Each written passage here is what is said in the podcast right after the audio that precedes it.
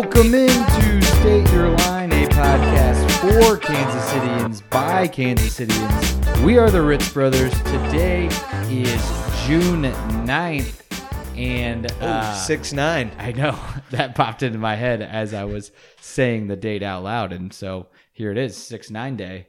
Uh, nice. Nice. Nice.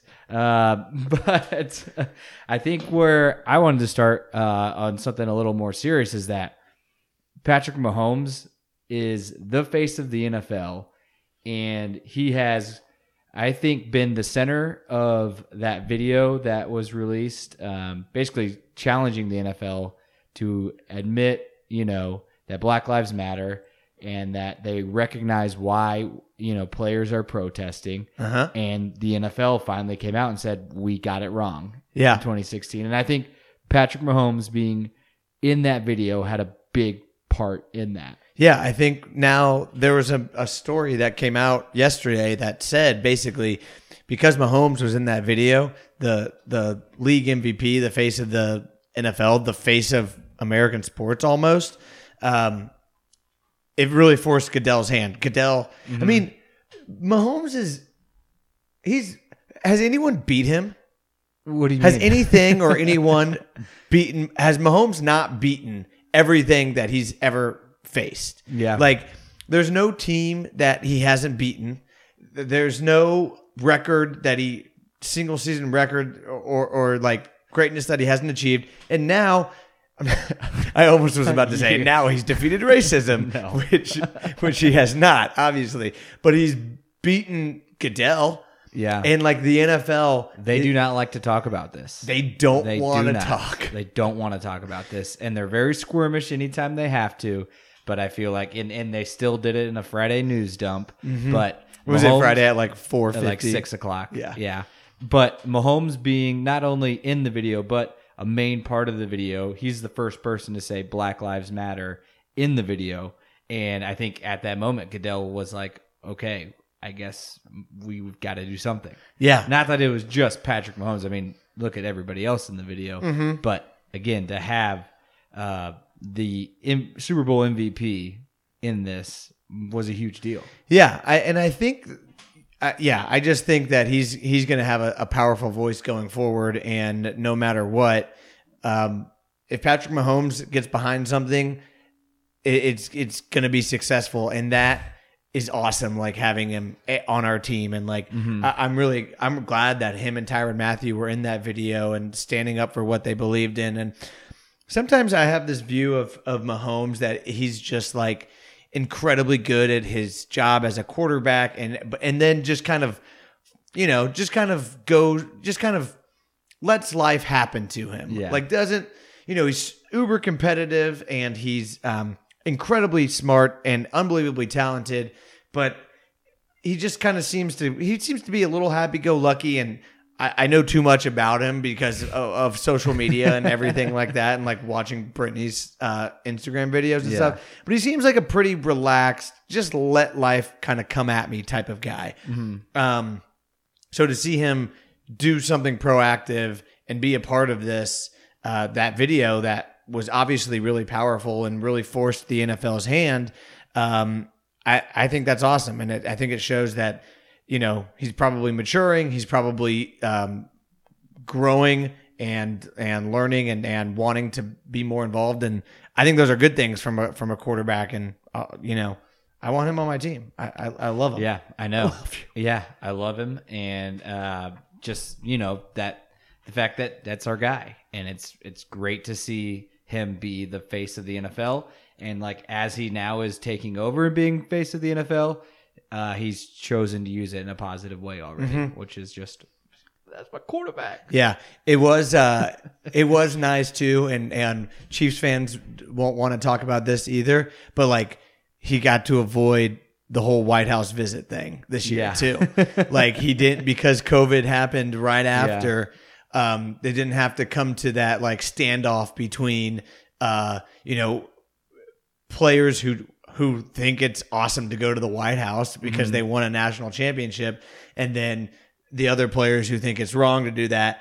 Pat got to avoid that as the face of the NFL, and so uh, that's kind of a I think that's good that he didn't have Stay out of the to go down. Yeah, didn't have to deal with the controversy on either side of that. Mm-hmm. Um, of like people yelling at him for not going, and then people yelling at him for going. Like that would have happened on Twitter, which is Mm-hmm. Yeah. you know the worst place to have a, an actual meaningful social discussion about that. But it would have happened on Twitter Mm-hmm. for sure. Yeah, but there's our guy. He's the face of the NFL, and uh, when he speaks, Goodell uh, listens. Uh, We should. is, uh, pretty now, cool. now Mahomes needs to release a video talking about why isn't Mitchell Schwartz a Pro Bowler and why Yeah. hasn't he ever been a Pro Bowler? Uh, and we can get some change going there as well. Yeah. Um, all right. So uh, let's. What other rules should should Mahomes change with his with his power? Um, I don't know. I was Sky Judge. Yeah, um, maybe he could uh, give a talk about you know why 71st Street should eliminate like lights on a highway or 71 highway. Oh, should okay. Eliminate stoplights, and maybe that would help. And maybe he could lead our change of um, Westport Road, Southwest Trafficway intersection. Mm. Yeah, No, 43rd Street, 43rd Street, Westport Road, Southwest Traffic Way. Mm-hmm. Yeah, help with that. Uh huh. Yeah. Uh, okay.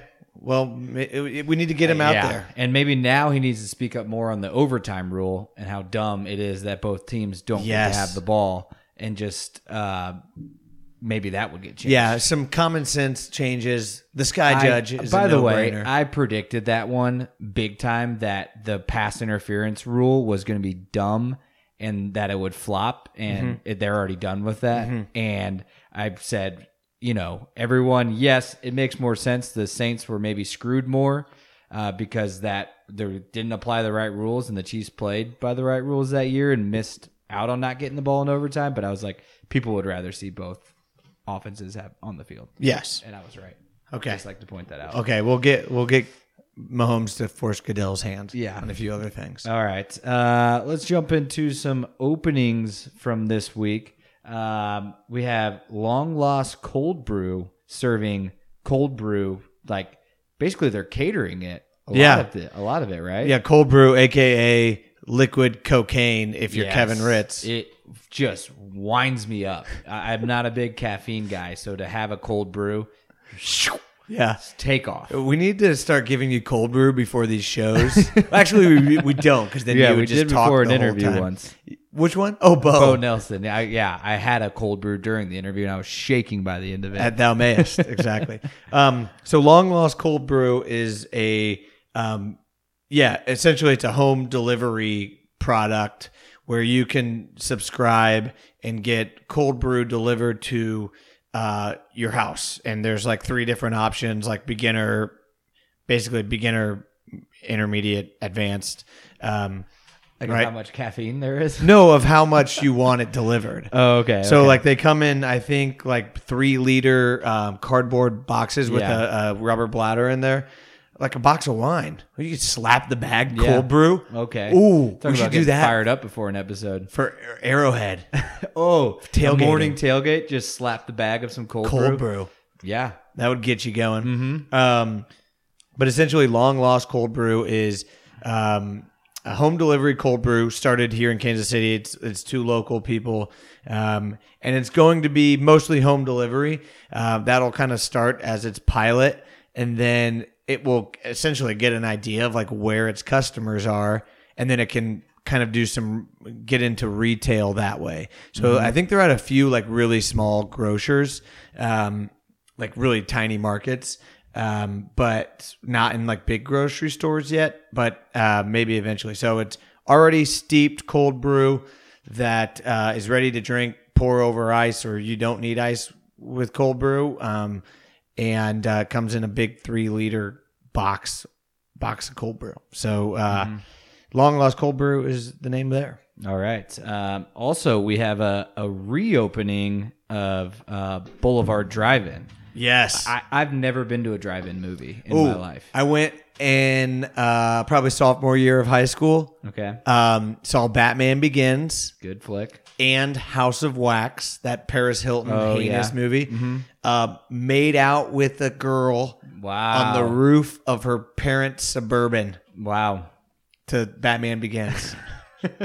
what a romantic movie. Mhm. Uh, was it like right after the scene where uh, It was- Batman's parents died? Or like, it was right when Rachel.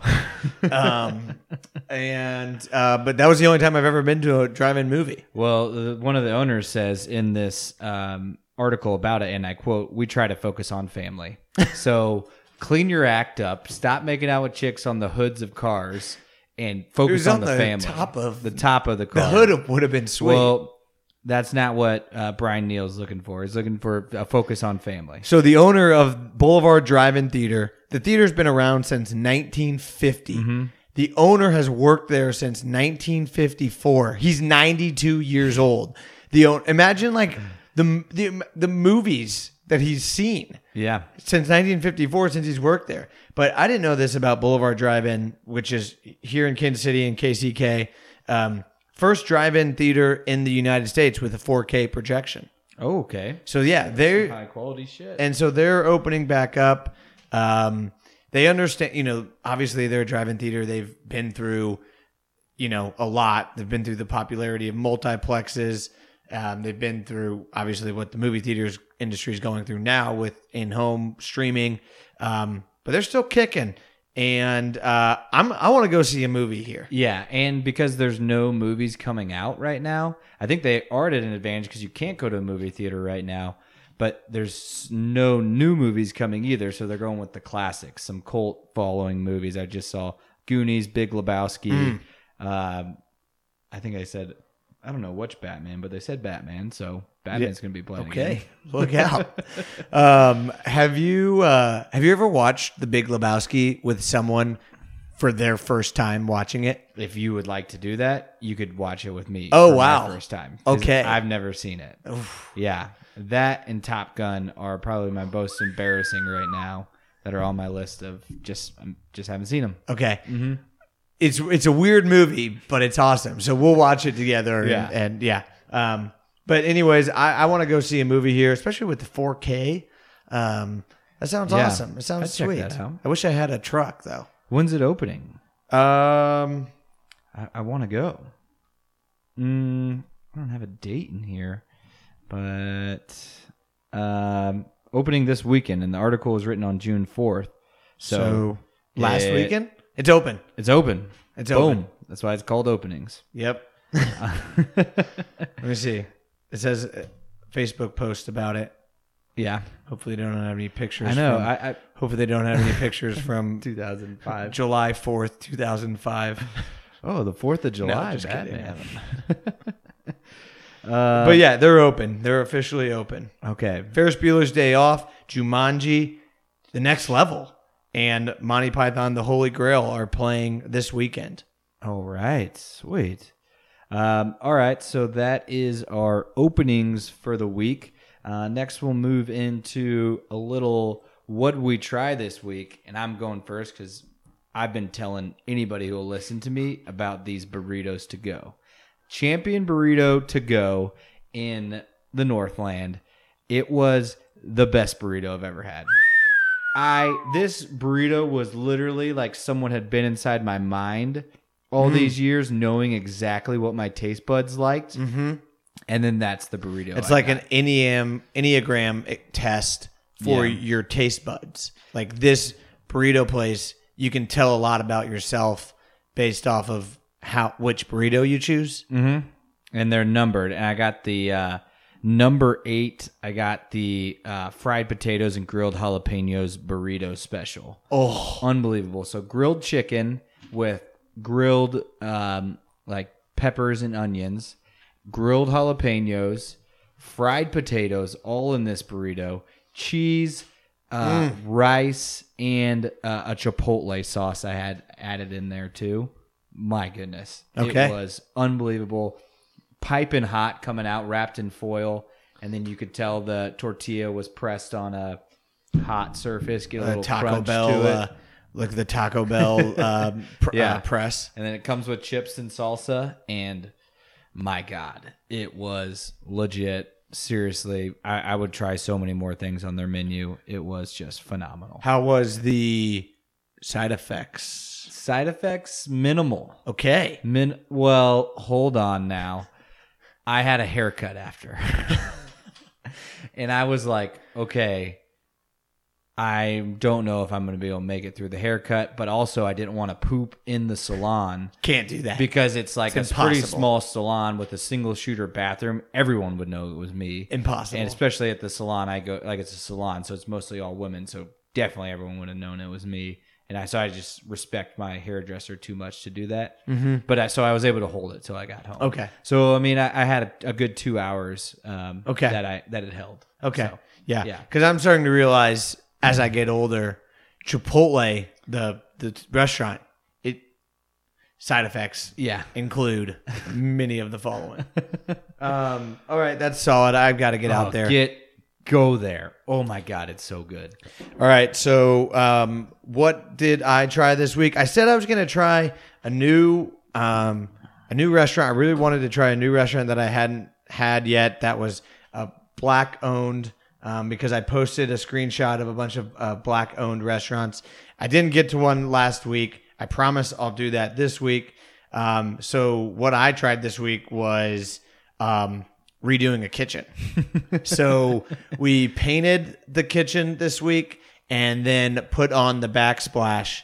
And, um, you know, if you want to um, learn a lot about yourself, invite your mother in law over to help you paint the kitchen. Uh huh. I've never painted a kitchen before. Yeah. I've never painted a room before. I've always rented. Um, this is the first house that I've owned. I've never been that type of person who like rented and was like, "Oh yeah, I'll repaint it back and paint my room," you know. But there are people who are like that. Yeah, that's weird. And uh, but so I've never painted a room before, and um, it's harder than I thought. And I get really frustrated. I always do like one too many strokes or rolls. And I like the last one ends up taking paint off as opposed to putting paint on, and then I have to go back over it, and um, it's really frustrating. It's very difficult. The the backsplash was a lot more fun because that was my dad and I, and um, he has this really badass tile saw. That's like a wet saw. You know, like, I, like, Dad, this is your early Father's Day gift. Danny telling the world about your wet saw. Yes, yeah. You're so proud of. Actually, yeah, yeah. You're not getting a Father's Day gift. This story is Yeah. your Father's Day gift. But uh, this saw is awesome, and um, and it's really precise. And so we uh, did a nice backsplash in the kitchen. It looks fantastic. Mm-hmm. So I'm really proud of that. So backsplash, A painting. I'll give myself a B minus Yeah. passing grade, but I'm not good at it. Um, so don't ask me. And this isn't even an excuse to like, don't ask me to help paint you paint. Yeah. I'm I'm honestly not good at it. So um, got to figure that Uh, out. And I, I yeah, I, you did post that link of uh, uh, black owned restaurants that I, I want to try one too. And I think it's funny that you didn't try one this week. And I'm not judging you for not trying one, but then you did the widest thing ever and put some subway tiles up in your kitchen. I got the Joanna Gaines Yeah. kitchen strong, Yes. strong Yes. Joanna Gaines Yes. vibes in this kitchen. So yeah, we do need to try one of those, uh, and I'm excited to to get one of those this week. Um, all right, so that's what we tried this week. Um, next, we have a uh, awesome interview, Incredible. stellar. Uh, we got to sit down with Bob Kendrick. He is the president of the Negro Leagues Baseball Museum, and just really listen to him tell stories. Yeah. it's phenomenal. Kevin, you, you he Kevin said this afterwards, but like it's like Bob gets interviewed for a living. he had already done like two shows before this, and obviously right now is is um, you know people want to hear from him um, as a storyteller and president of the Negro Leagues Baseball Museum, and baseball's reaction to everything going on has been relatively poor and delayed, um, and then on top of the other shit baseball can't figure out, which is infuriating. Um, but uh, but yeah, just listening to him tell stories about like legends of the game, um, but also give his unique perspective on on African Americans and their relationship with baseball. Uh, this was an interview that we've been wanting to do for a really long time, and we just you know I just kind of forgot about it. But now I think this is the perfect time to talk to Bob Kendrick. Yeah, and this interview is brought to you by Patrick Carter, Farmers Insurance. If you have to buy insurance, why not buy it from a locally owned agency? and with an agent that has lived their entire life in Kansas City, who knows about the community you live in. Instead of buying from a website that supports outside communities, why not buy from an agent that puts money back into your local community? Your money stays in Kansas City when you buy from Patrick Carter of Farmers Insurance. Let Patrick uh, of Farmers Insurance put his vast experience to work for you. He's been an agent in Kansas City since 2003. He knows the city inside and out. Um, he has an office in Johnson County. He lives in Brookside, so he knows both sides of the state lines. So no matter where you live, Patrick Carter can help. Go to his website, kcfarmersagent.com, and click on Contact Me, and Patrick will help you out to make a smart decision with your insurance. Not only does he know a thing or two about insurance, he knows a thing or two about Kansas City. So call his number 913 248 8861. It's 913 248 Tony G. Tim Grunhard 8861 or visit kcfarmersagent.com today. All right, today we are joined by a special guest, uh, Bob Kendrick. He is the president of the Negro Leagues Baseball Museum here in Kansas City. And um, Bob, where where I want to start is uh, on a little bit of a serious note, which Danny and I aren't known for, but uh, with the state of everything going on in the country with the death of George Floyd and, and the protests that have followed, uh, just wanted your thoughts on how you think baseball is responding. I feel like, you know, baseball seemed to have been in a unique opportunity being the sport that broke the color barrier uh, in sports, but then we saw it took nine days for them to issue a statement and I think they were the last pro league to issue a statement. So just was curious your thoughts on how how baseball is handling everything going on in the country right now. Well, you know, and the, timing of it was such, you know, they're in the midst of trying to figure out how they're going to get the game back going again, and so I can certainly understand it.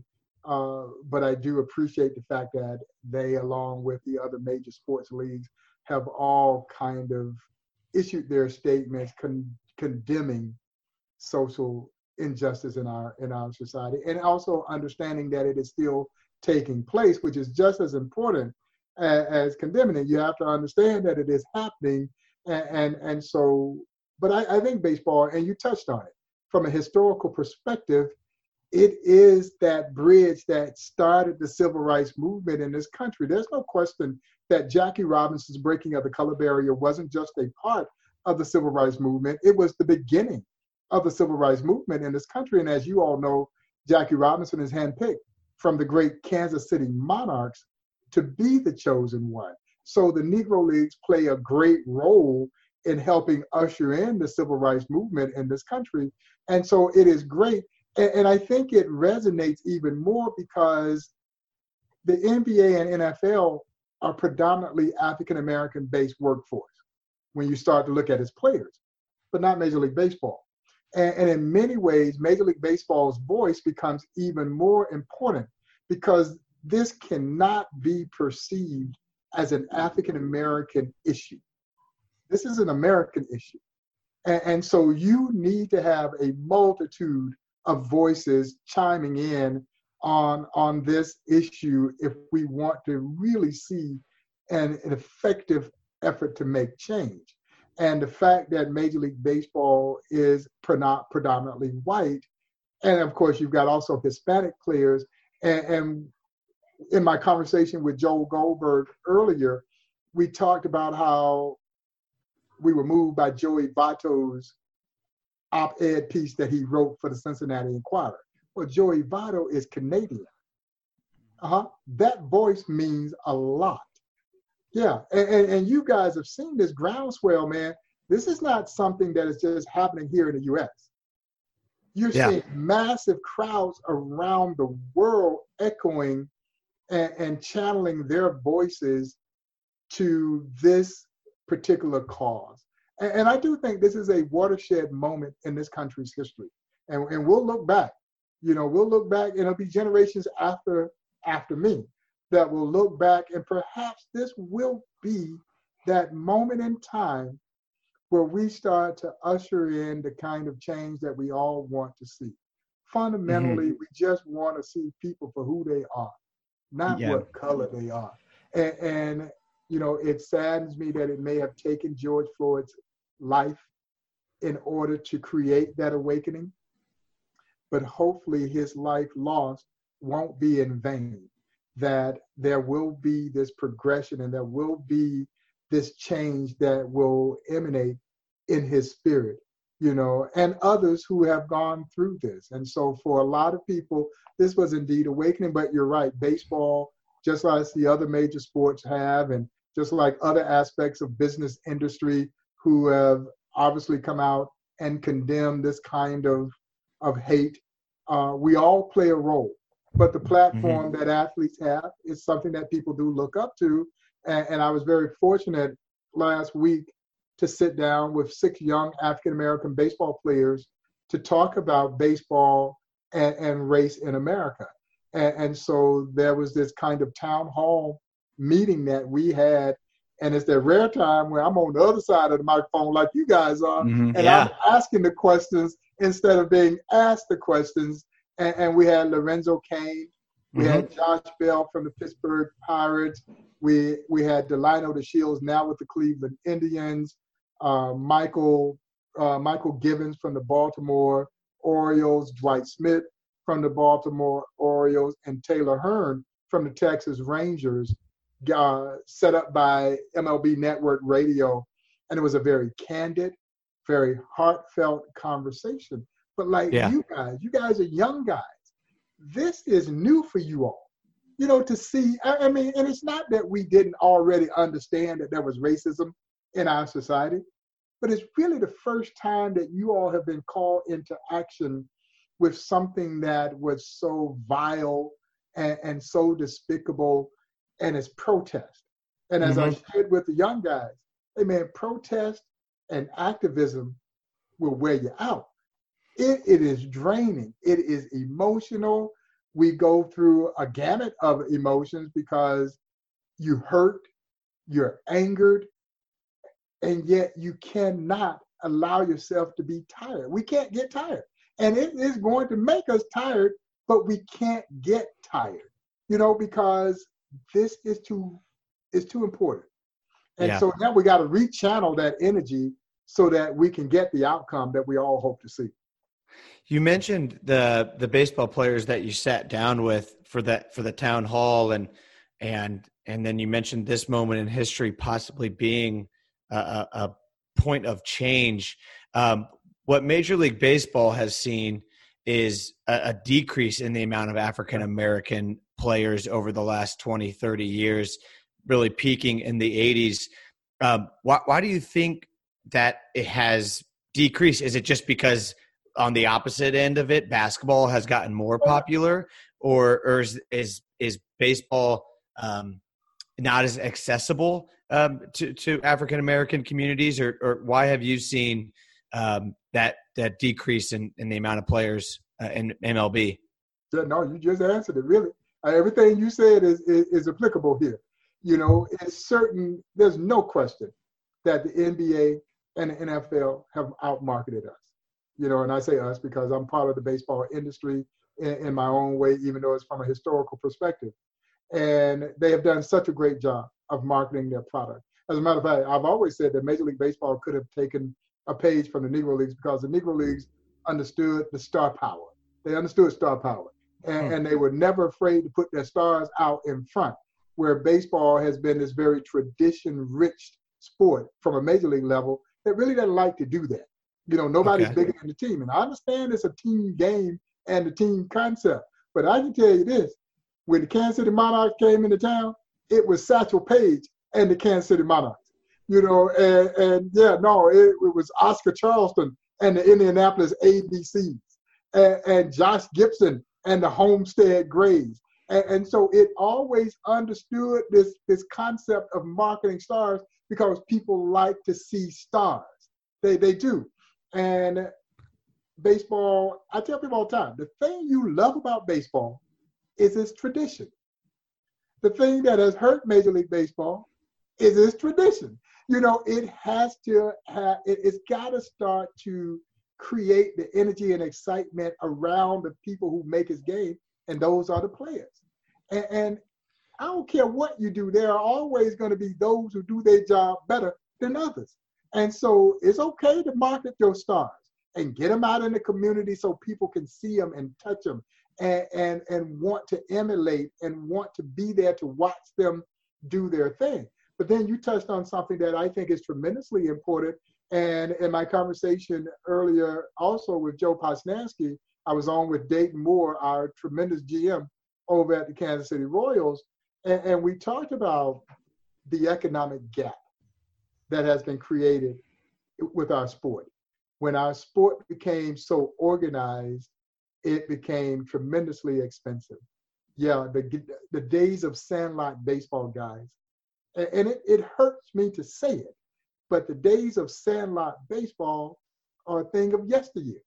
Yeah, you mm don't see neighborhood kids getting together and just going and play.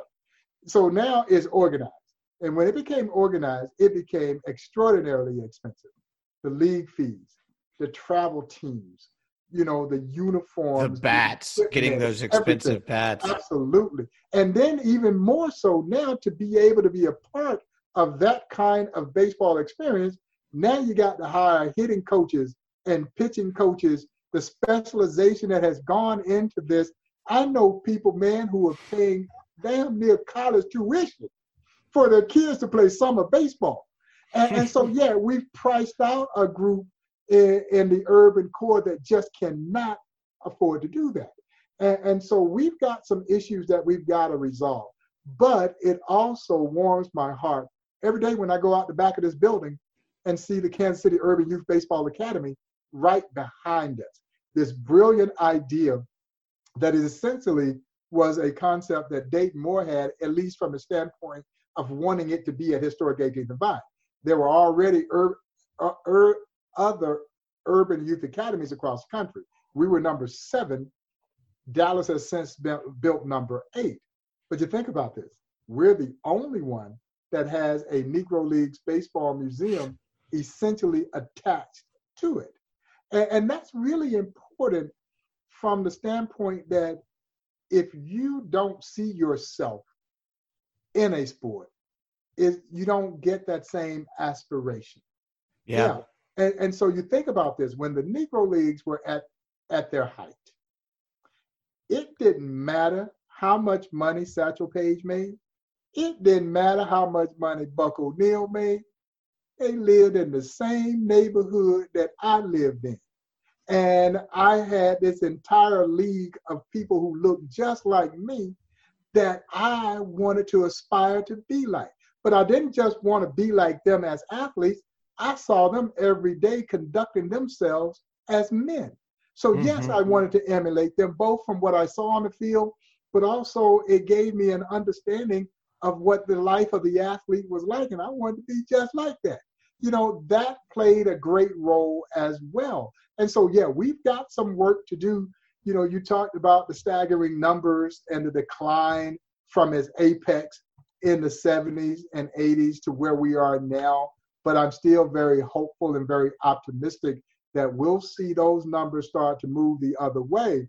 Because as we see the minor leagues more populated with African American talent, you can almost start to project when these guys will make their way to the major leagues and that needle will start to move. So it requires something that we don't have a whole lot of in our society patience. You know, we are a microwave society, man. We want to see everything happen instantaneous. And, and baseball is, there's nothing instantaneous about the great game of baseball. It is a process and it does take time. And, but I do believe it's going to happen. Well, I think the Kansas City Royals are a good fan base to test that patience and to test that hope because we're the fan base that waits 29 years to go back to the playoffs.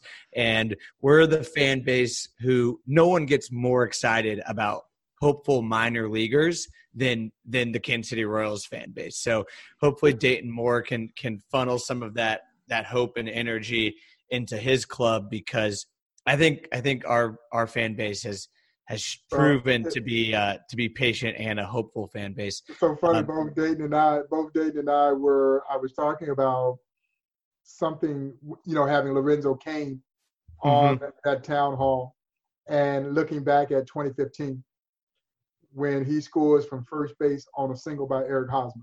Mm-hmm. You tell me what was more exciting about that? What No. was more exciting than that? You know, Yeah. it, that you know, it still gives me goosebumps today. To you know how excited we all were. You know, they're Hmm. Oh, in yeah. Toronto, and, and I still remember this play like it was yesterday. And that was Negro Leagues baseball. And, and I think that's what baseball is sorely missing across the board is that kind of athleticism that a guy scores from first base on a single, man. And, and to see Lorenzo slide across home plate, that pop up slide, and just Yeah. the sheer joy, because there's no sport that keeps the kid in you like our sport does. And, Yeah. and, and, and to see him pop up and to see how excited that dugout was, and you know, and like I said, it still gives me goosebumps. And, and of Yeah. course, we go on to win the World Series, man. It, it was special, and, and so baseball needs that kind of excitement. You know, we don't have to put a watch on the game. If you give me something I want to watch, yeah, if you give me something I want to watch, you don't got to put a clock on the game. I don't care how Yeah. long I stay there. If I'm entertained, yeah. But the game today, and, and I'm old school. I'll be first to admit it. You know, Here comes here comes the grumpy old man routine Yeah, yeah, complaining yeah, about kids these days. Yeah, I'm You predicting know, something one- about I strikeouts one or day- yeah, I knew one day I'd get there. yeah. But yeah, the home run and strikeout thing doesn't excite me. It Mhm. just doesn't. You know, put the ball in play, make something happen. You know, those are the things that will keep you on the edge of your seat. You know, when we were even in 2014, even in 2014, when we caught fire, win that miraculous playoff game, I still don't know how Salvi got that pitch a foot off the plate and gets it down the third base line, and, and we get in. And, and but you know that year we took off because of what? We were stealing bases. We were doing all the little things, and it permeated throughout the team. So not only were our thoroughbreds stealing bases, but hell, Billy Butler was stealing bases. Mm-hmm. You know what Yeah, and then Billy Butler doing his best Jarrod Dyson impression after he Uh, did steal the base. And- and Another so awesome player that we had. I I mean, it, it was it was special to see, and and, and I, I can tell you this, and, and they don't run anymore in the game, and I understand the analytics and all the sabermetric stuff that says it's not good, but man, it is not any more exciting when a guy is going to steal a base, and everybody in the stadium knows he's gonna steal that base. Now you don't know what pitch he's gonna steal it, and everybody's on the edge of their seat. Yeah, it's just Yeah. different than waiting, sit there and see and hoping, hoping whether or not a guy hit a home run or not. Hmm Yeah, it was fun that 14 and 15 run with Oh, Gore and Dyson when they'd get on because we had never experienced playoff baseball, so I didn't know how much every pitch meant.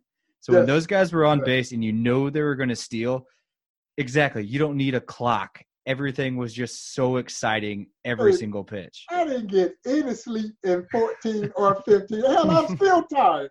From Yeah. I was watching the I was rewatching the 2015 series and the Lorenzo Cain steal and uh, not only the steal but that's one of my favorite calls. I thought Joe Buck did a great job when when Cain crosses plate and Joe Buck just goes he can fly and uh, it's just like it still gives me chills talking about it. So I'm glad I'm glad I'm not the only one. Uh, Bob, you mentioned watching some of these guys as, or you said, you know, you saw them; they were professional athletes. You wanted to be like them. Uh, did you play baseball at any professional level? And then, No, and then, no. how did you find yourself? How did you find yourself um, at the Negro Leagues Museum with Buck O'Neil? When did that um, relationship start? You know, as a kid growing up in rural Georgia, Crawfordville, Georgia, a town of all of about 500, man. So we are, my high school was too small to field a baseball team. But like every kid, you, I, I love every sport. And I've been Mhm. a baseball fan since I can remember, probably five years old. Taught myself how to read a box score in the old Atlanta Journal Constitution. Uh, and fell in love with baseball at an early age. Played a lot of sandlot baseball. And, and when we played sandlot baseball, everybody already knew that I was Henry Aaron. Nobody else could be Henry Aaron. I'm Henry Aaron. And, and, and so, you know, Henry Aaron is my all-time favorite baseball player and my all-time favorite tour of this great museum where we've had the opportunity to tour a lot of legendary individuals. Nobody will ever top, for me, touring the great Henry Aaron through this museum because he was my childhood idol. And, and so I played high school basketball, and, and somehow or another, Park College, now Park University, found me in Crawfordville, Georgia, offered me a basketball scholarship. I left Crawfordville in 1980 to come to the Midwest to Parkville, Missouri, and, and I've been in the Kansas City area ever since. And, and so uh, this is home now. You know, I've lived in this part of the country longer than I did my my roots growing up in Georgia because I left Georgia when I was 18 years old and never went back home. And, and so this is home for me now. And, and then I started as a volunteer for the museum way back in 1993. So this is 27 years of affiliation with this great museum. And I was working for the Kansas City Star at that time in what the Star called as promotions group, which functioned as its in-house advertising agency. And so I was senior copywriter in the Stars promotions group in 1993 when I drew the assignment of promoting the museum's first ever traveling exhibition. Guys, the exhibit is still touring the country today. It's called Discover wow. Greatness. It's on display right now at the Yogi Berra Museum. Was playing to rave reviews before Corona shut down everything. As a matter of fact, the Yogi Berra Museum was so excited about it that they asked if they could have the exhibit for a full year, which we had granted before Corona closed everything back in March. And, and so, anyway, we debuted that exhibit here in the storefront space uh, of Bayou, where Bayou and the on the Vine restaurant uh, was. They just recently closed, couldn't survive the whole Corona pandemic shutdown, sad to say. But it debuted in that storefront space back in 1993. I put the promotional campaign together that drew about 10,000 people in the month of August to 18th and Vine. And so you have to remember at that time, there was nothing else at 18th and Vine except the historic Lincoln building. That was the only functioning building here at 18th and Vine. And so the success of that campaign, I think it reinforced to those who were involved with the museum that yes, we do have something special. And then that also prompted them to ask me if I would serve on the board of directors of the museum, which I humbly accepted that opportunity to do so. But that's when I met Buck for the first time back in 1993. And guys, I considered myself to be a baseball fan. Yeah, I'm a baseball fan. And he was this entire chapter of baseball and American history that I really did not know a whole lot about. Yeah, I knew the names Satchel Paige and Cool Papa Bell and Josh Gibson, those names kind of transitioned mainstreamly.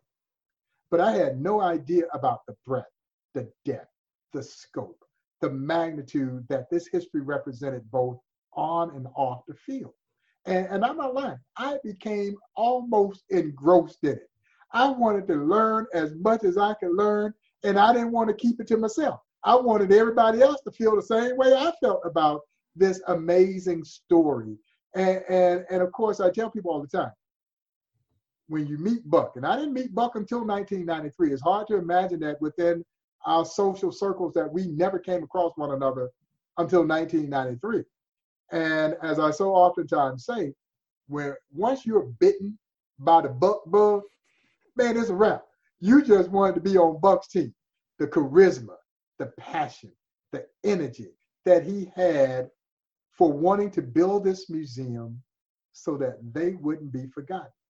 Yeah, and that others could learn their story and use it as a tool of hope and inspiration, which is why I think the museum will play such a pertinent role in the things that we're seeing happen in our society. After all, this museum is a museum about social injustice.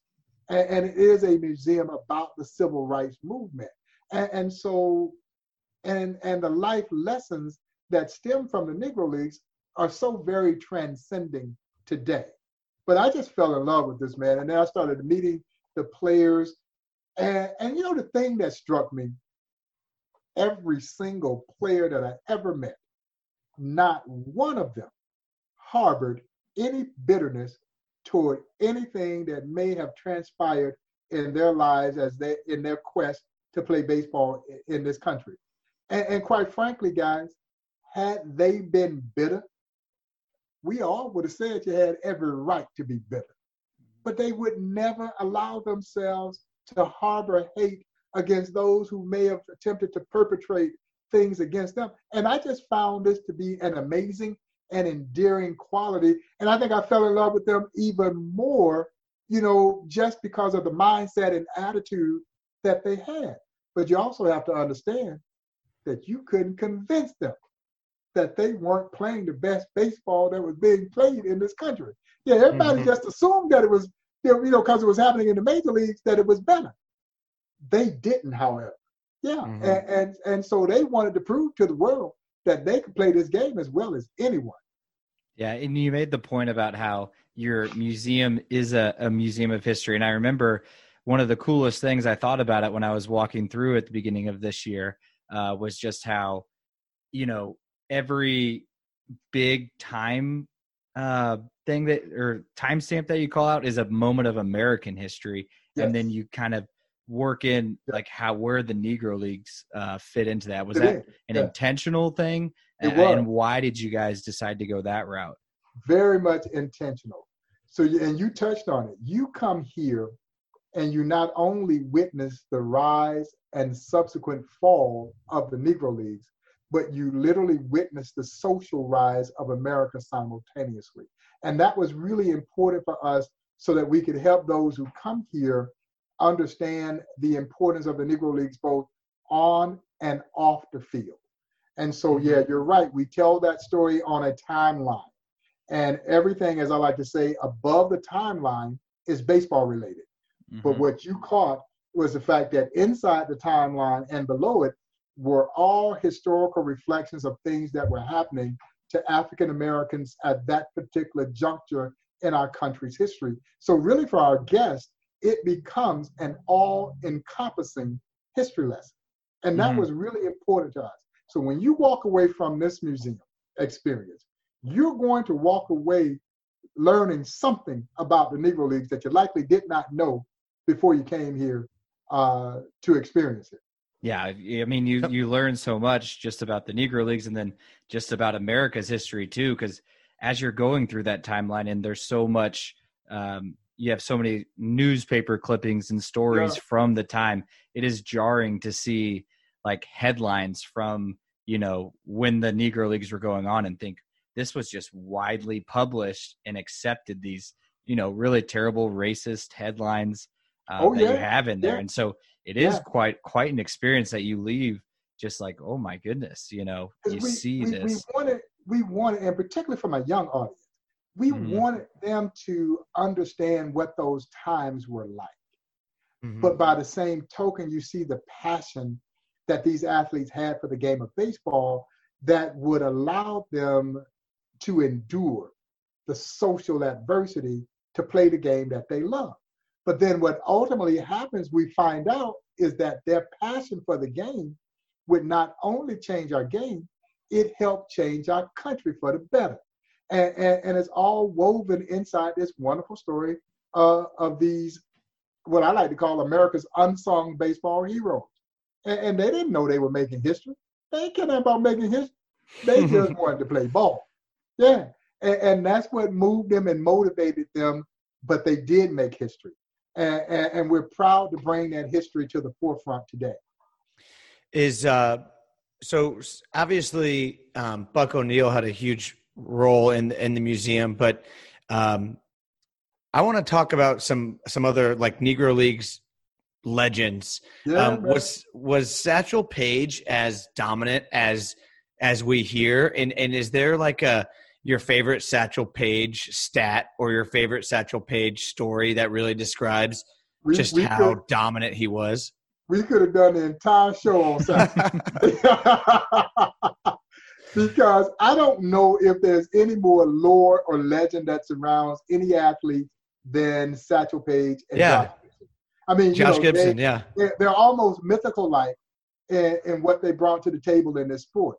And, and for me, when I look at Satchel Paige, I think that Satchel Paige is, without question, the greatest pitcher this game has ever seen. Because Satchel had everything that you needed. Yeah, you know, we're not talking about he had the great stuff. Yeah, he had, he had dominating stuff. You know, in his prime, they clocked his fastball at 105 miles per hour. See, that's like Yeah. Paul Bunyan. Like that's Yeah. like legend. Yeah. That's the stuff of legends. And and and and, and what what really made Satchel so special, and you both know, 105 is pretty doggone special. But what really made Satchel so special was 105 with pinpoint control. Guys, he put it exactly where he wanted to put it. And man, I'm not just talking about throwing strikes. Uh-uh. The catcher set the target. He hit the target. He didn't miss. And see, he didn't warm up in the bullpen like most pitchers do, throwing to the catcher across home plate. Not Satchel. Satchel would have the catcher sit down a stick of foil chewing gum wrapper. This is honest God's truth. The catcher would put the chewing gum wrapper on top of home plate. And wherever the catcher moved the chewing gum wrapper, Satchel right over the top of that chewing gum wrapper. Yeah, his control was amazing. And, and so, yeah, he had the dominating fastball, but this great control is what got you, you know. And then he had a, as Buck would say, he had a great changeup.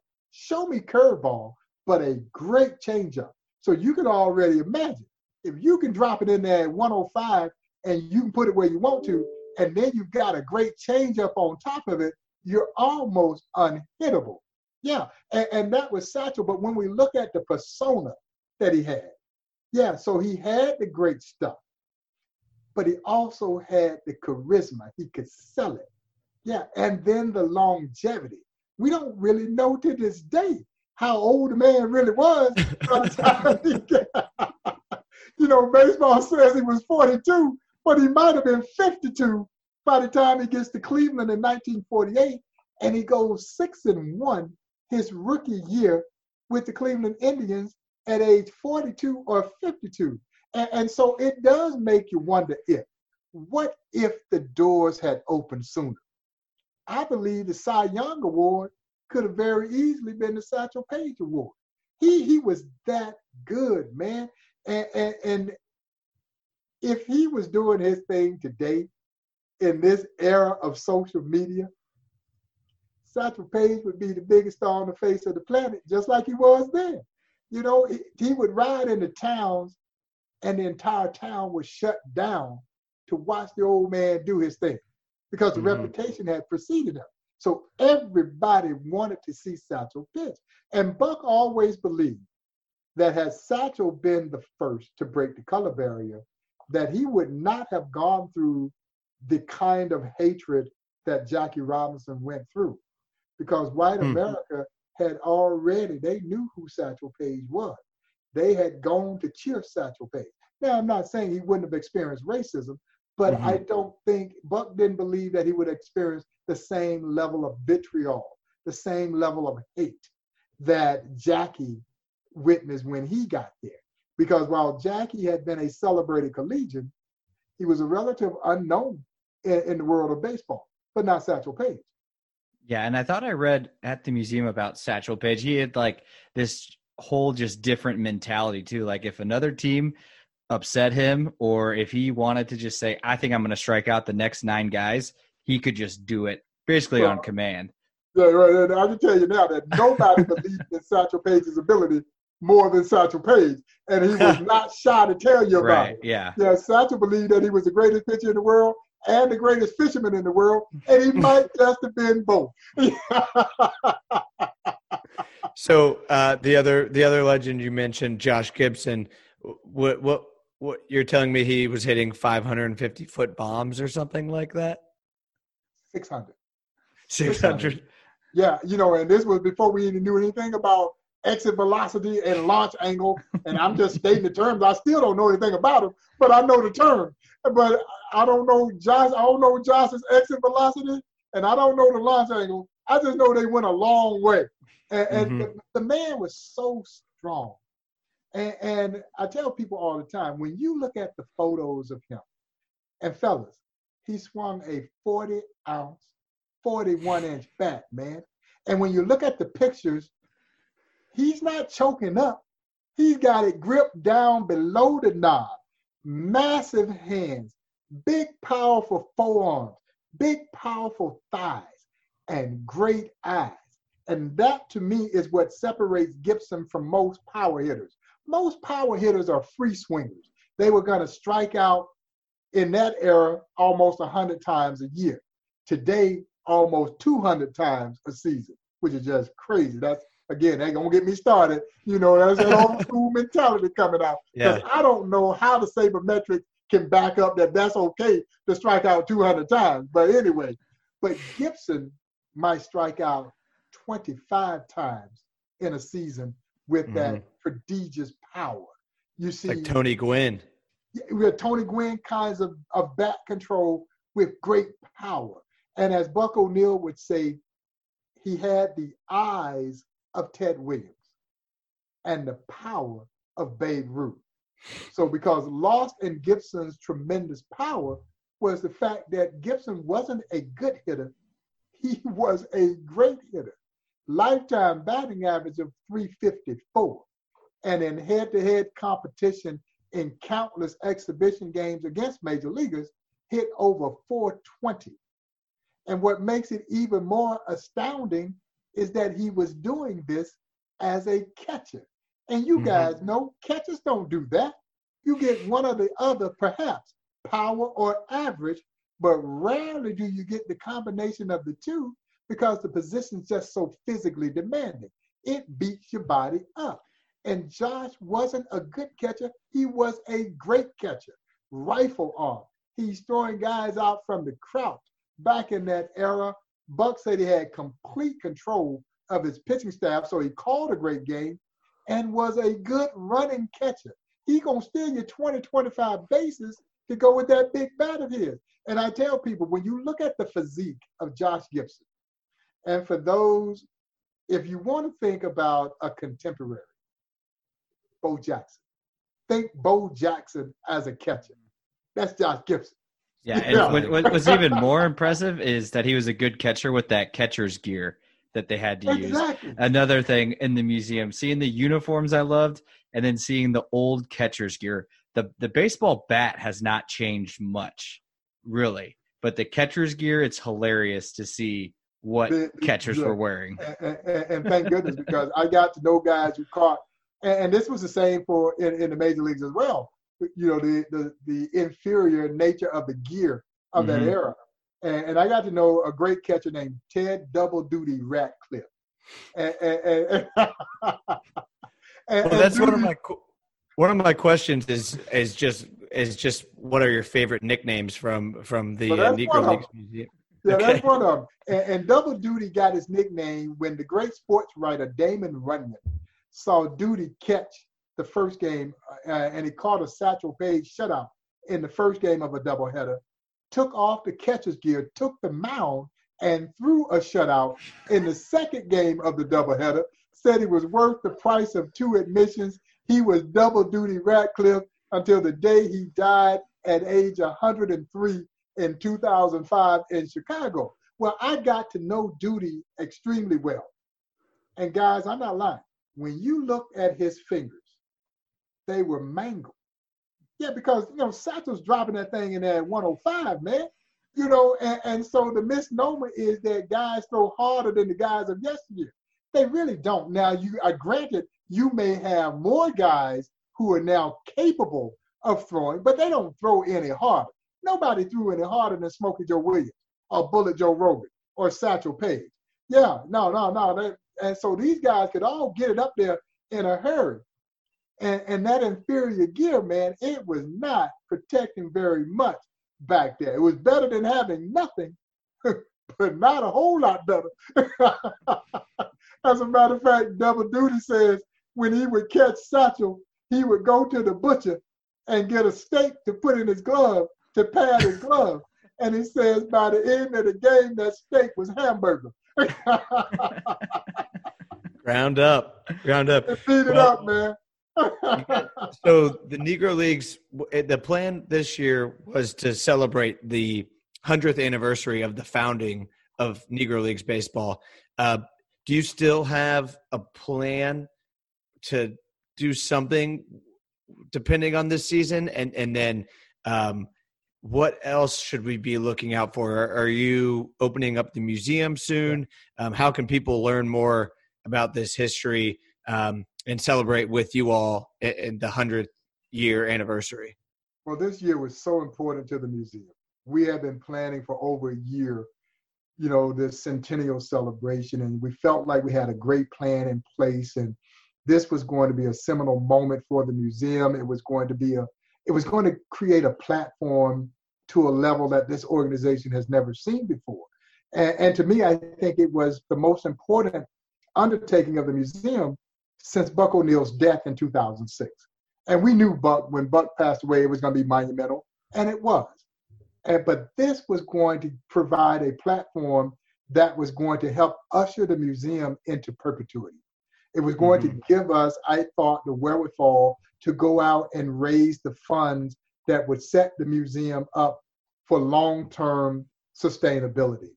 And we get off to such a great start. You know, we go back February 13th, the Negro Leagues were formed here in Kansas City in a meeting that took place at the Paseo YMCA, just right around the corner from where the museum operates. That building, that historic landmark, is going to become the Buck O'Neil Education and Research Center. And so, February 13th of this year, we go back into the very building that this story was was birthed. And, and I've got the commissioner of Major League Baseball, Rob Manfred, in attendance. We've got the chief operating officer of Major League Baseball Players Association, Xavier James, with us. The honorable mayor of Kansas City, Quinton Lucas, is in attendance. John Sherman, the great new owner of the Kansas City Royals, is there with us. Frank White, former Royals legend and now Jackson County executive, is in attendance. Mike Kehoe, who is the lieutenant governor of the great state of Missouri, he's there with us. So we've got an all star lineup of distinguished guests there to help us commemorate the 100th anniversary of the birth of the Negro Leagues, which we certainly believe is one of the most significant occurrences, not in baseball history, but in American history. Well, Major League Baseball and the Players Association announced a joint $1 million gift in support of the museum and our year long centennial celebration. We roll out all of our plans for the year, which included a national day of recognition where all 30 major league teams were going to honor the Negro Leagues unprecedented uh, in a single day of, of celebration. And to be honest, and everybody know I get excited about a check, but I was just as excited about this National Day of Recognition because of the platform that it was going to create for the museum. This was going to be a watershed moment for Negro Leagues history and for the Negro Leagues Museum to see all 30 major league teams wearing our centennial patch on their shoulder and essentially tipping their cap to the Negro Leagues. And anybody who's involved in our sport knows that there's nothing more honorable you can do in our game than to tip your cap. Uh-huh. And to see players and fans acknowledge the Negro Leagues in a symbolic gesture that was going to resonate, I think, throughout the baseball world. And so we're off to a flying start. And man, less than a month later, everything comes to a screeching halt. And, and it does, it knocks the wind out of your sails. And, and I'd be lying if I said I wasn't disappointed about the way things have ultimately transpired. But Corona affected virtually every aspect of life, not only in this country, but around the world. So we're not the only ones that are hurting. But because there was so much riding on this year, I think it hurts a little bit more. But as I, I've said on a number of occasions, you cannot be a steward of this story and wallow in self pity. You can't mm-hmm. do it. And, and, so it provides that additional fuel to, again, to use a bad baseball analogy, to get back in the batter's box, dust yourself off, and get back up and try and salvage as much of this year as we possibly can. But we've already started with Plan B, and we're going to roll the bulk of this celebration into 2021. You hope that the economy will recover and that we can give this celebration the, the full glory that it deserves. It should not be a watered down celebration. Mm-hmm. That National Day of Recognition should not take place in an empty stadium. And so we're going to move most of the stuff over to 2021 and, and just continue to build from there. And even though we won't have that milestone 100th anniversary, we're already playing in Negro Leagues 101. And, and, of course, for anybody who went to college, those 101 classes were the only ones that I passed. it's got a good ring to it. and what about the what about the museum, Bob? Do you think uh, you you all be opening your doors pretty yeah, soon? No, we're we're planning to open uh, June 16th, and, and we are finalizing all of our protocols now, and we'll have on the website what's going to be required. As you can well imagine, uh, we're going to have to make some adjustments in our operating hours, and we're going to have to break things into sessions. Uh, but we're anticipating each session will have, you know, capacity of about 150 people per session, and those sessions will last about three, four hours. Then we'll have to get people out of the building, clean up, and then open mm-hmm. up a second session. But you know, when people come back to see the museum, the Black Baseball in Living Color exhibit is still on display, which features features the works remarkable works of an artist named Graig Kreindler. Uh, that exhibit opened February 13th and was supposed to close May 31st, but we've been able to extend it to mid July.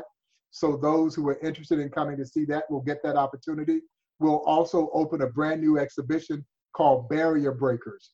And the Barrier Breakers exhibit, guys, will chronicle all of the players who broke their respective major league team color barrier from Jackie mm. Robinson in 1947 through Elijah Pumpsie Green becoming the last guy to break the color barrier with the Boston Red Sox 12 years later in 1959.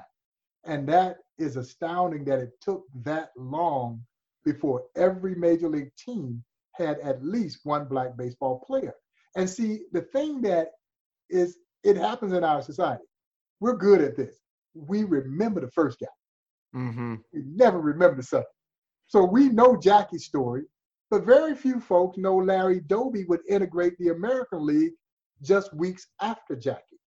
It's only been over the last decade that people have started to pay proper respect to Larry Doby's pioneering role. Well, the other guys are just footnotes in baseball and American history. And we just felt compelled that they deserved to be more than just a footnote because it didn't get any easier for Pumpsie Green with the Boston mm-hmm. Red Sox in 1959 than it did for Jackie Robinson when Robinson joined Brooklyn in 1947. And so if we don't tell these stories, who will? And, and I think, again, it, it speaks to the important role that this museum plays in bringing these kinds of stories to light. And so we're installing that exhibit as we speak. And, and that too will be open for people to learn about all of those guys who overcame tremendous adversity to pursue their their, their pathway into Major League mm-hmm. Baseball. All right. Well, thank you, Bob, uh, so much for your time. Again, I, I, would encourage everyone in Kansas City to try to go out uh, and get to the museum. It's it's an incredible experience. Uh, you know, from the start with that sweet video with James Earl Jones, who does the voiceover, like that just gives you chills to kick things off, and it's an awesome experience. So, thank you so much, Bob, for your time today. Danny, Kevin, man, it's been absolutely my pleasure. Thank you both for having me on the show, and you know, I look forward to seeing you guys here at the museum in the not so distant future. All right, thanks again to Bob for joining us. Uh, man, that was a ton of fun, and just to to get to hear him tell a couple of stories, which uh, he can tell hundreds of them about the Negro Leagues. It was just cool to to hear that firsthand. Uh, and in the conversation with Bob. Yeah, I was uh like leading him in. Struck, yeah. I knew that I knew he was gonna have those Satchel Paige stories about like throwing 105 and stuff like that. And I'm not saying I don't believe Bob, but like I think science has proven that it's like physically impossible. But it's still awesome to hear those stories. Yeah. And um, uh, yeah, I, I need to go down there because I've heard when you when you sometimes you can run into to Bob while he's Mm-hmm. down there at the museum, and he'll like kind of lead you on a tour. And I'm I'm gonna like try to time it with his Yeah. so that he can he can walk me through the museum because and, and just the way he talks about Buck O'Neil too. We didn't get to like a ton of Buck O'Neil stories because I legit thought he was just going to talk for 30 minutes if I had asked him like, "What's your favorite Buck O'Neil story?" Um, but the way he talks about Buck O'Neil as just like a mentor and how Buck O'Neil talked about the game, it just sounds like he got to spend so much time with Buck O'Neil, like talking baseball, which is like an amazing thing to to have the ability to do, like spending hundreds of hours talking baseball with Buck O'Neil. Like, Yeah. That's got to be awesome. so, pretty special. And yeah, definitely, you know, June 16th, he was saying they're opening back up. Go down there if you haven't. You can spend as much or as little time as you want there, uh, depending on your schedule. I mean, because there's just so much to read about um, that you can, you know, stay there for three or four hours if, if like that's your jam. If it's like you want to watch, you know, this awesome introductory video and then, you know, peruse through and, and pick out and look at the things you love eh, or see the old uniforms, you can stop in. So it's an awesome experience. And truly, even if you're not a baseball fan, it's just an incredible part of a, American history. The way they they are able to tell that story uh, is really cool. Uh, so thanks again to Bob for joining us. That was a ton of fun. Uh, next, uh, where do we want to go next? We want to go with uh, a little Brittany Lynn. yeah. A Brittany Lynn post of the week. It's been a while. This is a, a more of a serious topic, so I'm not going to work out during it. Uh, you sure? Yeah, Okay. yeah. Uh, uh, man, uh, yeah, I don't feel like working out right now. And she wasn't doing a workout when she did this either. Oh, it was a notes app. yeah, notes app post. Notes app post. Uh, and Brittany Lynn, she said, I am not black, and n- I know I will never understand how y'all feel, but I will fight for you. I will speak on my platform for you, and I will help push this change in the world for you.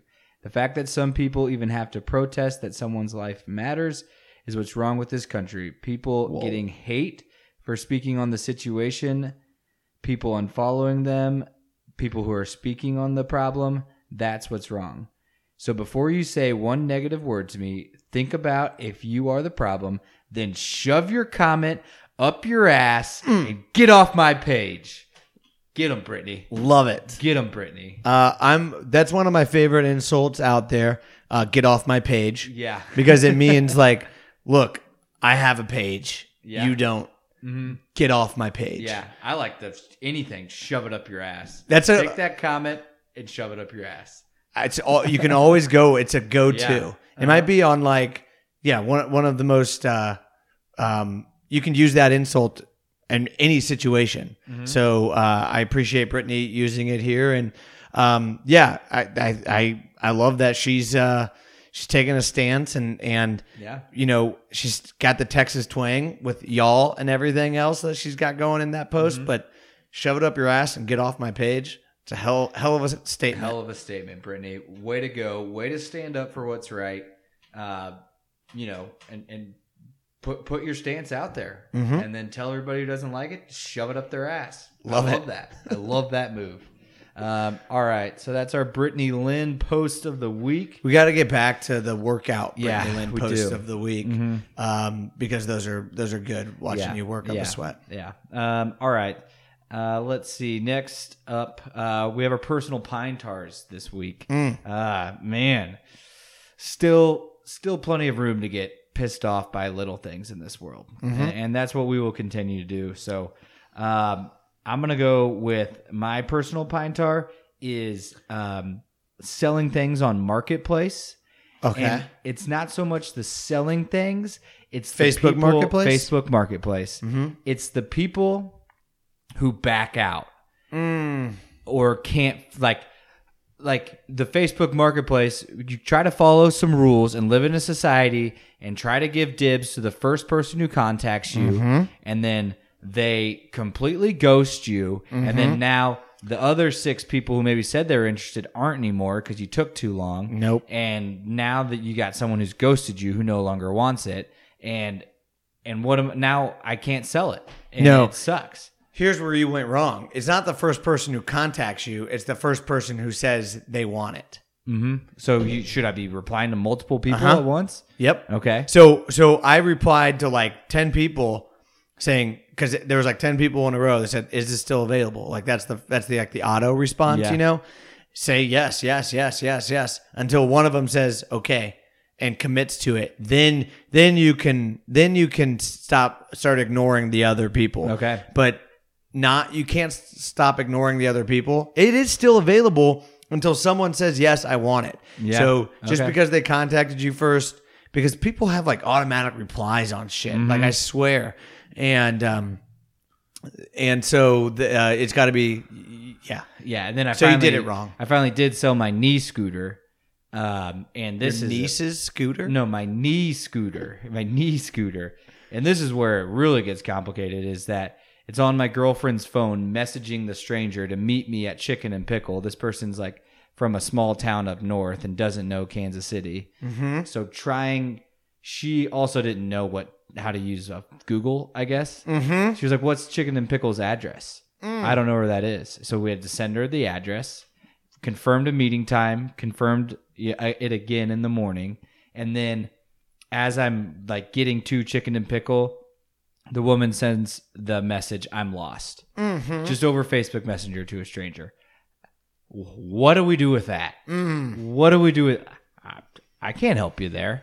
The fact that you, You are can't, lost, lady. the fact that you can't get somewhere in 2020 without getting lost, that's that's bad. Just use your phone. Yeah. It'll get you there. Maybe she got lost and uh, broke her ankle, and that's why she needs the knee scooter. Uh, well, she was she didn't need it yet. She was she was still walking. so. Anticipating that she was going to need it. surgery. Yeah. Uh huh. Yeah. That's probably you know don't want to get into any HIPAA violations though. you know. Mm, probably So, not. yeah. You do work for Cerner. Yeah. Slippery slope. Uh, Uh, my personal pine tar is so so. Yeah, you just got to correct the way you deal with the Facebook exactly. Marketplace. Exactly. Um, my personal pine tar is the freaking rabbits Freaking rabbits. keep eating my vegetable garden. So starting to uh, started a vegetable garden. You know, a little COVID, new house, hobby. I have a yard for the first time in a long time, um, and these freaking rabbits um, are eating my lettuce and my spinach. Have you tried and- peeing around the border? Oh no, I haven't. okay. I just Um, made that up, but Okay, sounds like it would yeah, work. sounds like it would Mhm. work. Uh, and I'm a big my fan of peeing outside, so my neighbor behind me, she um, wouldn't want any harm to come to the rabbit. So, uh, you know, I just, I guess I'll just be a bitch and grow rabbit food. I mean, now at this point, I'm just growing food for the rabbits. Yeah, uh-huh. So, um, so that is my personal point there. Or also, I can't spell museum.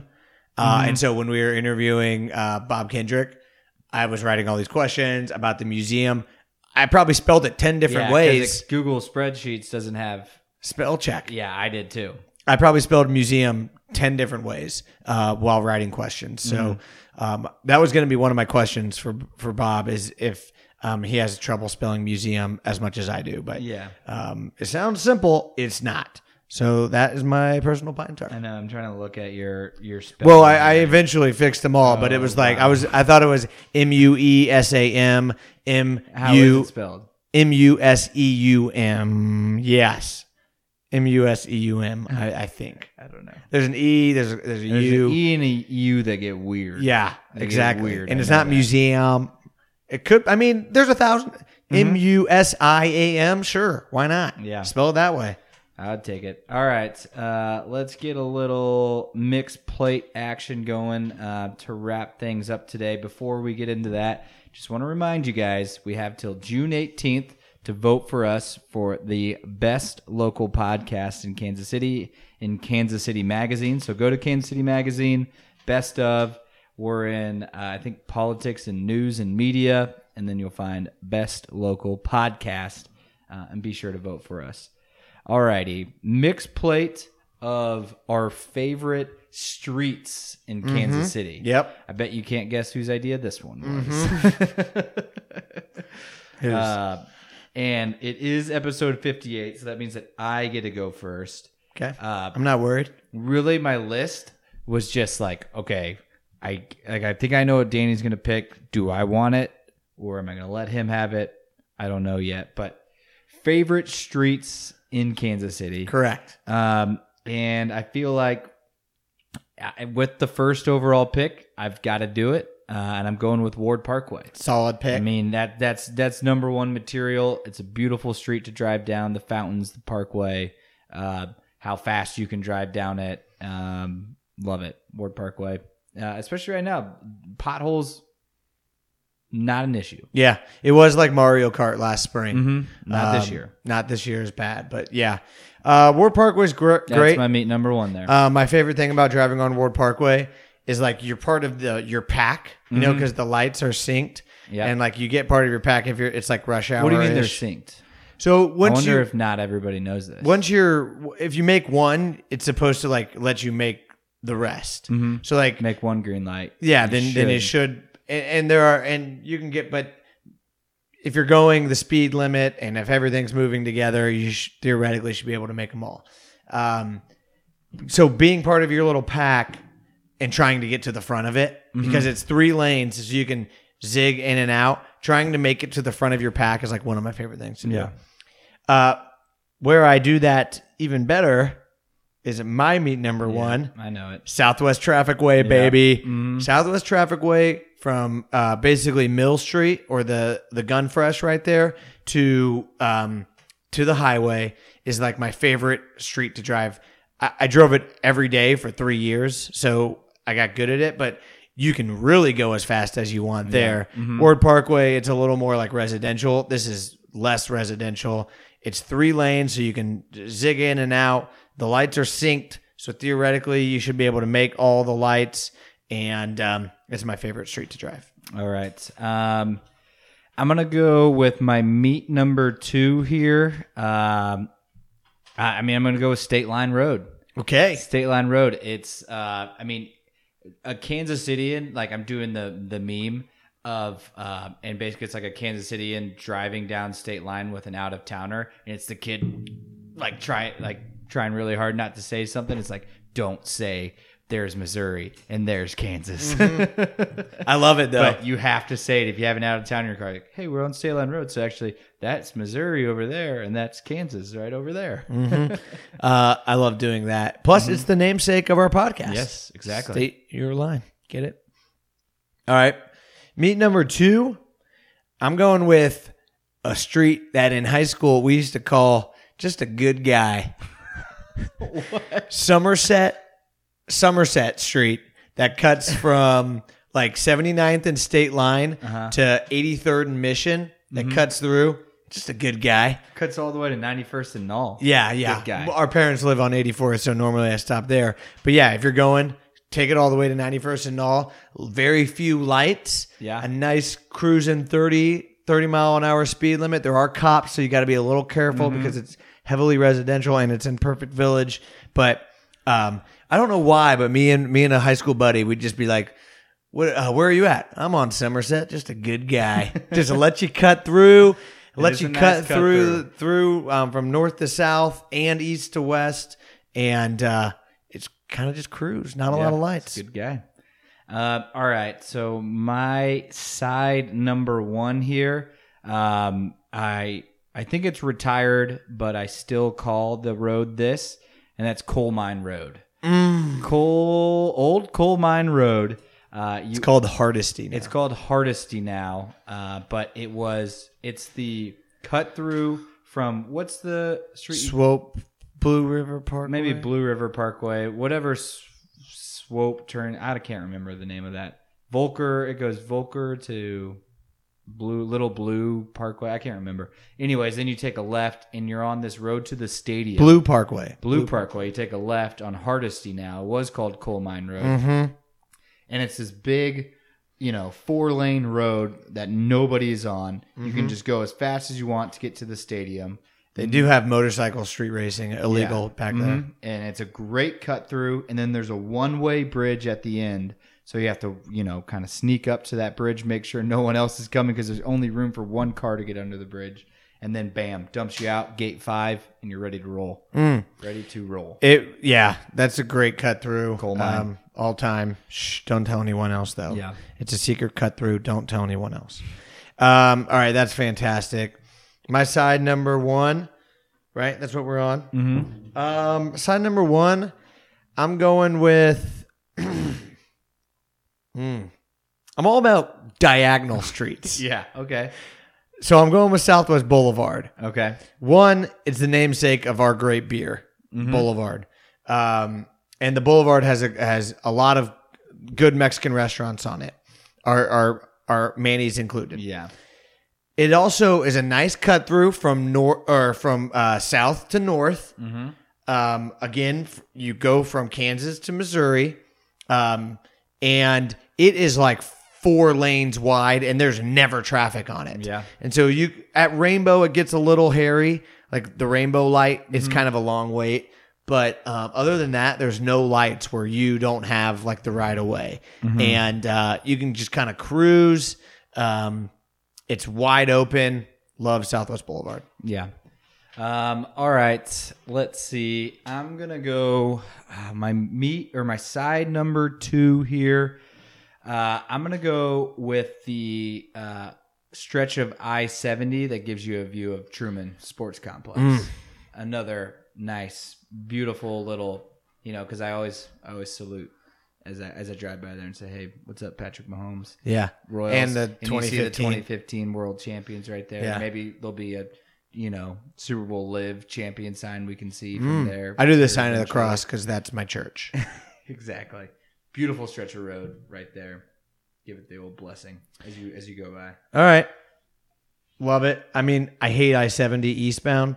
It's probably my least favorite stretch of road between Kansas City and Columbia, but uh, that little that little area. a little area right there. All right. My meat number side number two. This is like my favorite Mount Rush or uh, mixed plate in a long time. um, mm, Wow, I thought you might have a lot. I'm going with I'm going with Nall. Another great guy. Nall sucks at places. No, Nall's sucks. great. Nall, not a lot of people take Nall. It's straight. Um, Nall's slogan would just be Nall. It's not Metcalf. It's not Metcalf exactly, That's the slogan. and um, the lights not on Metcalf. the lights are always in your favor. Like so, from 75th to about 95th, y- y- the lights are always going to be are mostly going to be green. Mm-hmm. So so it's a nice cut through there. Again, where we grew up, 84th and Nall. So grew up living on Nall. So a little little favoritism yeah. there. But uh, it's yeah, it's not Metcalf.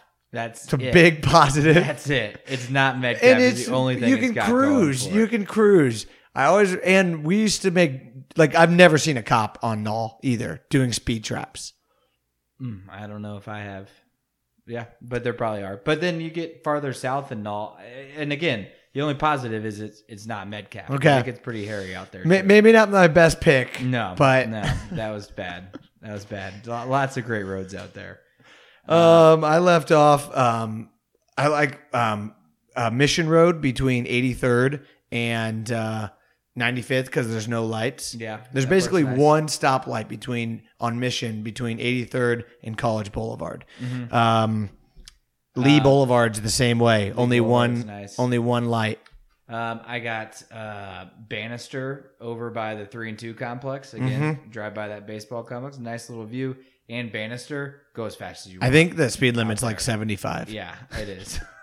Um, I have Broadway between th- northbound Broadway between 31st Street and the Boulevard Mm-hmm. because it's downhill. You can go really fast. You go past like um, the Scout statue and Yeah. Liberty Memorial, um, and the lights are always in your yeah. favor. Um, I had you know Pennsylvania right by Kelly's.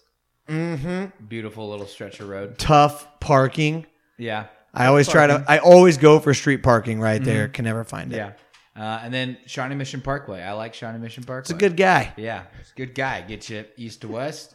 Uh, You know, coming from the west, get you right down to the plaza. Although, although right there. on during rush hour, Shawnee Mission Parkway between uh, Ward Parkway and basically Nall Yeah. is I'm you want to you want to shoot yourself. The traffic is worse going uphill. that's true. No, I bet that's true because Yeah. cars get more spaced out Uh-huh. because they at lights they let the space get bigger between them. hmm I think it's Confirmed. Think That's confirmed. true. Uh, but all right, that's all I had on my mixed plate. Uh, so that'll do it for us this. Oh, week. I have Meyer too. Yeah, I love the is it- is it- roundabout. Is it two lanes? Is it one? It's two. Is it two or one? well, two. There is a sign East- that says to merge. Eastbound, it's west. two. Going west, there's literally a sign that says Okay, I merge. believe that. But eastbound, there is Then- no sign, so that means it's two. Yeah, but there's also no line dividing the lanes. There's either. a natural uh, uh, crack in the in yeah, the pavement. that's just where the pavement cracked. That's No, no, not no, where it's- there's a it's street two- line. Then why wouldn't they just put a line down if it was two? They would because it's down. Missouri. They just kind of let things happen. Whatever. Somebody there is just messing with us It's about that. It's two. and it's definitely one because there is a sign. But also my theory that all um, lights on Ward Parkway should be roundabouts other than 75th Street. Make that happen. Okay, I'll, I'll see. Because that's what I always I, I always take Meyer if I'm cutting from east to west it's because there's no lights. Yeah, true, true. Um, all right, uh, so that'll do it for us this week. Um, again, you know, we'd love for you to go vote for us for best local podcast in Kansas City. Uh, in Kansas City Magazine, you have till June 18th, so please tell your friends. Go vote for us. Um, and uh, what? Anything else? Any other? We got some cooking. We got some. we- We're keeping these episodes grilling. We're cooking them. Cook, they're in the oven. In we the got some oven. interviews Yeah, cooking. Yeah, exactly. We got. I mean, we're we're sol. Oh yeah, we we got a lot of stoves in the oven right now too. Stoves in the oven. We got a lot of pans in the oven. okay. Yeah, we're we're we're we're we're ready. Okay. We're ready for more episodes. We're ready to continue to grow the brand, uh, which is exciting. So be sure to follow us on social media at State Your Line on Instagram, Facebook, and Twitter. Uh, give us five stars, leave us a review, and we'll see you around Kansas City.